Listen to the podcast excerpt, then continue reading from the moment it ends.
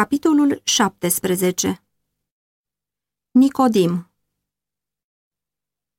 Capitolul acesta se bazează pe cele relatate în Ioan 3, cu 1 la 17.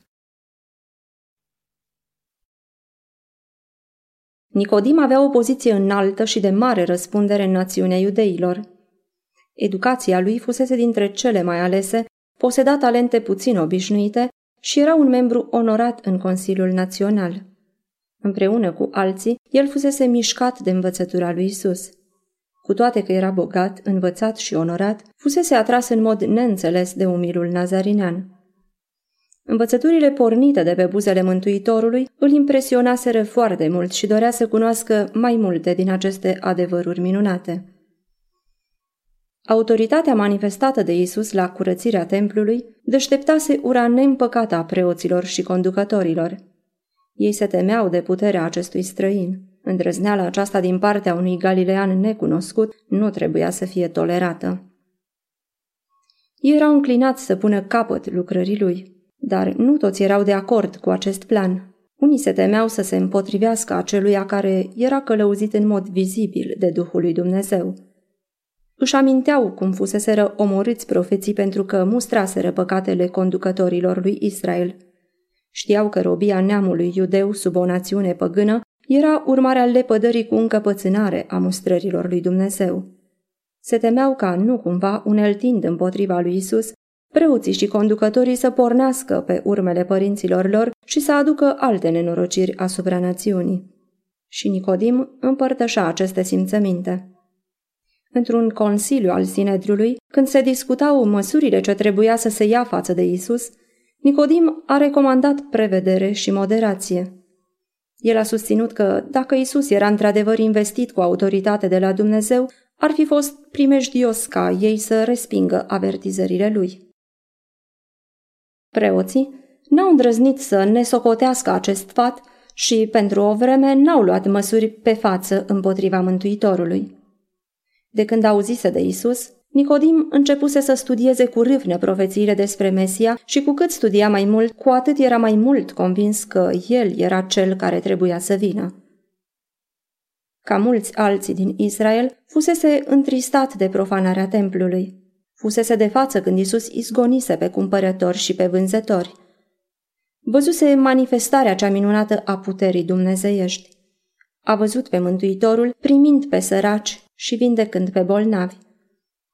Văzuse privirea lor plină de bucurie și ascultase cuvintele lor de laudă și nu putea pune la îndoială faptul că Isus din Nazaret era trimisul lui Dumnezeu. El dorea din toată inima să stea de vorbă cu Isus, dar se ferea să meargă la el pe față.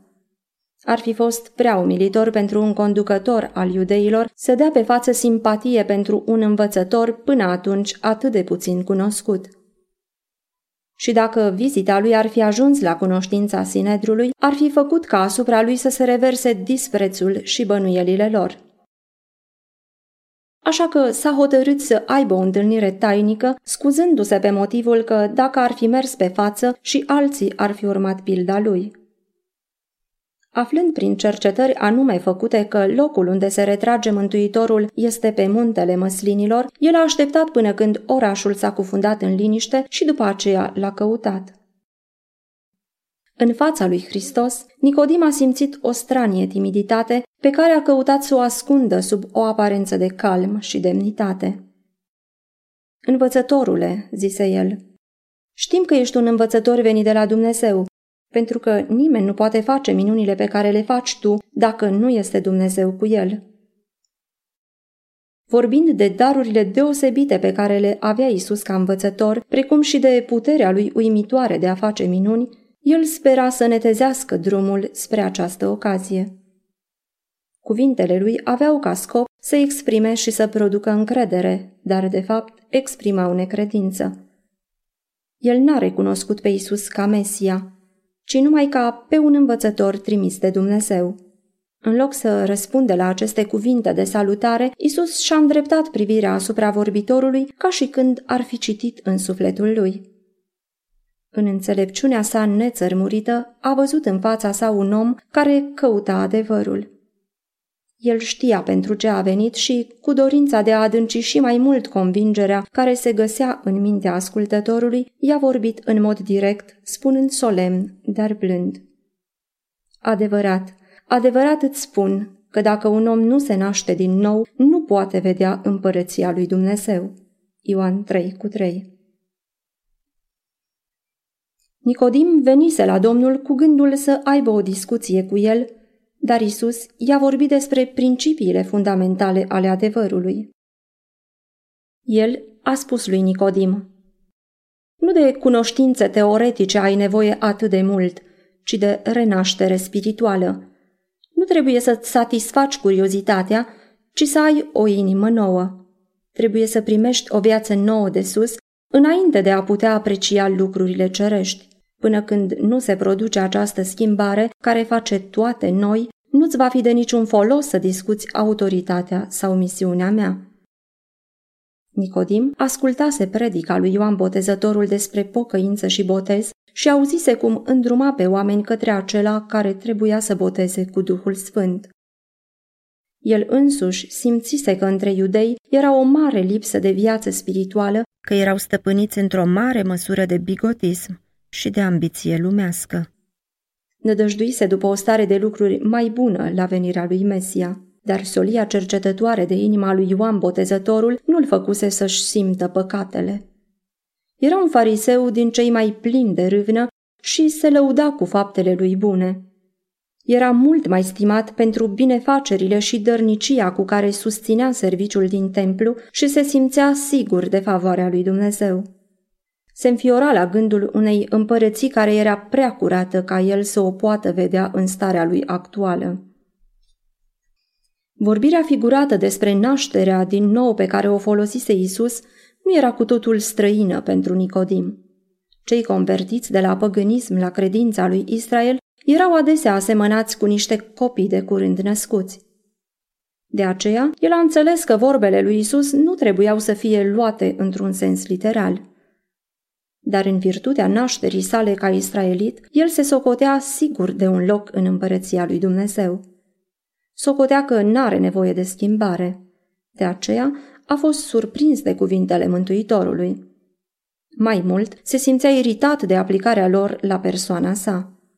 Îngâmparea fariseului se lupta împotriva dorinței sincere a căutătorului după adevăr. S-a mirat că Hristos îi vorbește în felul acesta, fără a respecta poziția lui de conducător în Israel. Luat prin surprindere, a răspuns lui Hristos în cuvinte pline de ironie. Cum se poate naște un om bătrân? Asemenea multora, când li se prezintă adevăruri tăioase, a dat pe față faptul că omul firesc nu primește lucrurile Duhului Sfânt. În el nu este nimic care să răspunde la lucrurile spirituale, pentru că lucrurile spirituale se judecă spiritual. Dar Mântuitorul n-a răspuns argumentelor lui cu explicații. Ridicându-și mâna cu demnitate solemnă, el a rostit adevărul cu o siguranță și mai mare. Adevărat, adevărat îți spun că dacă nu se naște cineva din apă și din duh, nu poate să intre în împărăția lui Dumnezeu. Nicodim știa că Isus vorbea acum despre botezul cu apă și despre înnoirea inimii prin Duhul lui Dumnezeu. El era convins că se afla în fața aceluia despre care prezisese mai înainte Ioan Botezătorul. Isus a continuat. Ce este născut din carne este carne și ce este născut din duh este duh. Din fire, inima este rea, și cum ar putea să iasă dintr-o ființă necurată un om curat? Nu poate să iasă nici unul. Iov 14 cu 4 Nici o născocire omenească nu poate găsi un leac pentru sufletul păcătos. Umblarea după lucrurile firii pământești este vrăjmășie împotriva lui Dumnezeu, căci ea nu se supune legii lui Dumnezeu și nici nu poate să se supună. Din inimă ies gândurile rele, uciderile, adulterele, desfrânările, furtișagurile, mărturiile mincinoase, hulele. Romani 8 cu 7, Matei 15 cu 19. Mai înainte ca pârâul să devină curat, trebuie curățit izvorul inimii. Acela care încearcă să ajungă la cer prin faptele lui de păzire a legii, încearcă o imposibilitate. Nu este nicio siguranță pentru acela care are o religie legalistă, o formă de evlavie. Viața de creștin nu este o modificare sau o îmbunătățire a celei vechi, ci o transformare a firii. Se produce moartea față de eu și față de păcat și o viață cu totul nouă. Schimbarea aceasta nu se poate produce decât prin lucrarea puternică a Duhului Sfânt. Nicodim era încă nedumerit și Isus a folosit vântul ca ilustrație pentru cuvintele sale. Vântul suflă încotro vrea și auzi vuietul, dar nu știi de unde vine, nici încotro merge. Tot așa este cu oricine este născut din Duhul. Vântul se aude prin ramurile pomilor, fremătând printre frunze și flori, dar nu se vede și nimeni nu știe de unde vine și unde se duce. Tot așa este și cu lucrarea Duhului Sfânt asupra inimii. Nu poate fi explicată mai mult decât mișcarea vântului. Cineva poate că nu ar fi în stare să spună timpul sau locul anumit, sau să urmărească toate amănuntele lucrării de întoarcere la Dumnezeu, dar lucrul acesta nu dovedește că nu este convertit. Printr-un mijloc tot atât de nevăzut ca și vântul, Hristos lucrează continuu asupra inimii. Puțin câte puțin, poate fără ca primitorul lor să-și dea seama, se produc impresii care tind să atragă sufletul la Hristos. Acestea pot să vină prin meditație asupra lui, prin citirea scripturilor sau prin auzirea cuvântului de la un predicator. Deodată, când Duhul vine, cu un apel mai direct, sufletul se predă lui Isus plin de bucurie. Mulți numesc aceasta o convertire bruscă, dar ea este rezultatul lucrării îndelungate a Duhului lui Dumnezeu, o lucrare făcută cu multă răbdare. Cu toate că vântul nu se vede, produce efecte văzute și simțite. La fel și lucrarea Duhului asupra sufletului se descoperă în fiecare faptă a aceluia care a simțit puterea lui salvatoare. Când Duhul lui Dumnezeu ia inima în stăpânire, El transformă viața. Gândurile păcătoase sunt înlăturate, faptele rele sunt părăsite. Iubirea, umilința și pacea iau locul mâniei, invidiei și certurilor. Bucuria ia locul întristării, iar fața oglindește lumina cerească. Nimeni nu vede mâna care ridică povara, nimeni nu vede lumina care se coboare de sus. Binecuvântarea vine atunci când sufletul se predă prin credință lui Dumnezeu. Apoi, acea putere pe care niciun ochi omenesc nu o poate vedea, creează o făptură nouă după chipul lui Dumnezeu. Este cu neputință pentru o minte mărginită să înțeleagă lucrarea mântuirii. Taina ei întrece știința omenească, dar acela care trece de la moarte la viață își dă seama că aceasta este o realitate dumnezeiască. Putem cunoaște începutul mântuirii printr-o expresie personală. Urmările se văd în decursul viacurilor veșnice. În timp ce Isus vorbea, câteva raze de adevăr au pătruns în mintea conducătorului. Influența luminătoare și biruitoare a Duhului Sfânt i-a impresionat inima. Cu toate acestea, n-a înțeles de plin cuvintele Mântuitorului. El nu se gândea atât la nevoia de a fi născut din nou, cât la felul în care se poate face lucrul acesta. El a zis cu imire, Cum se poate face așa ceva? Tu ești învățătorul lui Israel și nu pricepi aceste lucruri? a întrebat Isus. Fără îndoială că un om căruia îi se dăduse răspunderea de a învăța pe oameni nu trebuia să fie necunoscător al unor adevăruri așa de importante.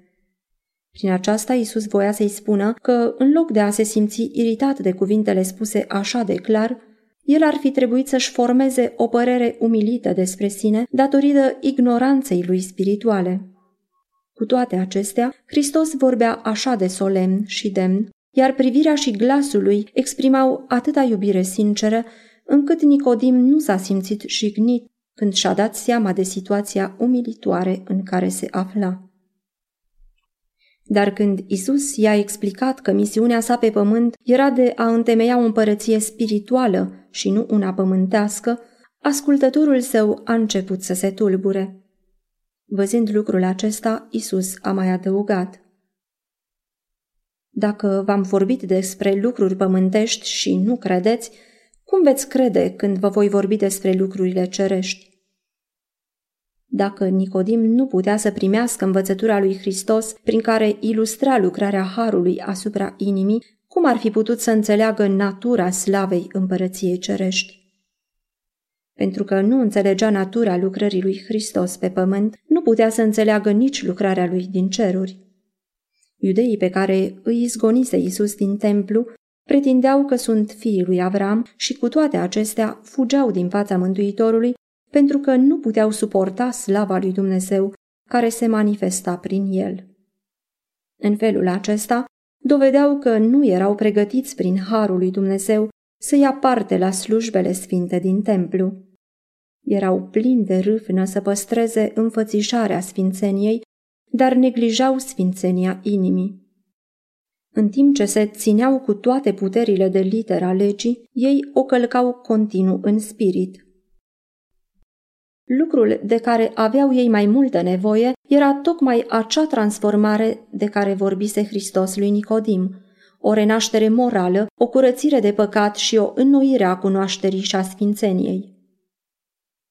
Orbirea lui Israel în ce privește lucrarea de renaștere n-avea nicio scuză. Sub inspirația Duhului Sfânt, Isaia scrisese Toți am ajuns ca niște necurați și toate faptele noastre bune sunt ca o haină mânjită. David se ruga și el. Zidește în mine o inimă curată, Dumnezeule, pune în mine un duh nou și statornic. Iar prin Ezechiel se dăduse făgăduința. Vă voi da o inimă nouă și voi pune în voi un duh nou. Voi scoate din trupul vostru inima de piatră și vă voi da o inimă de carne. Voi pune Duhul meu în voi și vă voi face să urmați poruncile mele și să păziți și să împliniți legile mele. Isaia 64 cu 6, Psalmii 50 cu 10, Ezechiel 36 cu 26 și 27. Nicodim citise cuvintele acestea cu o minte întunecată, dar acum începea să-și dea seama de înțelesul lor adevărat.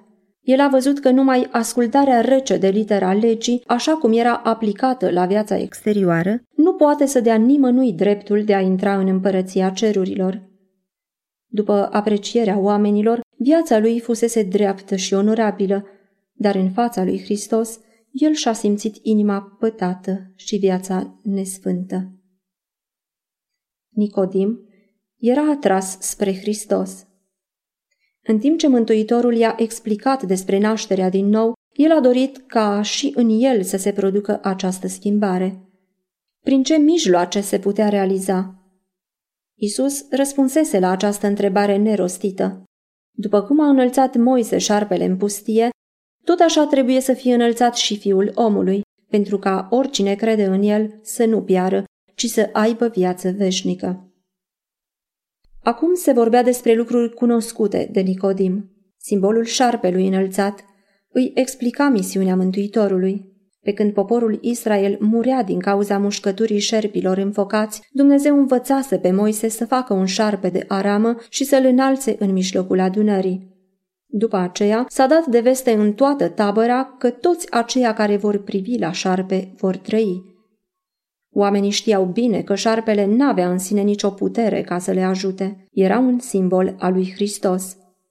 După cum chipul făcut în forma șerpilor ucigători a fost pentru vindecarea lor, cineva într-o fire asemănătoare cu a păcatului trebuia să vină ca mântuitor al lor.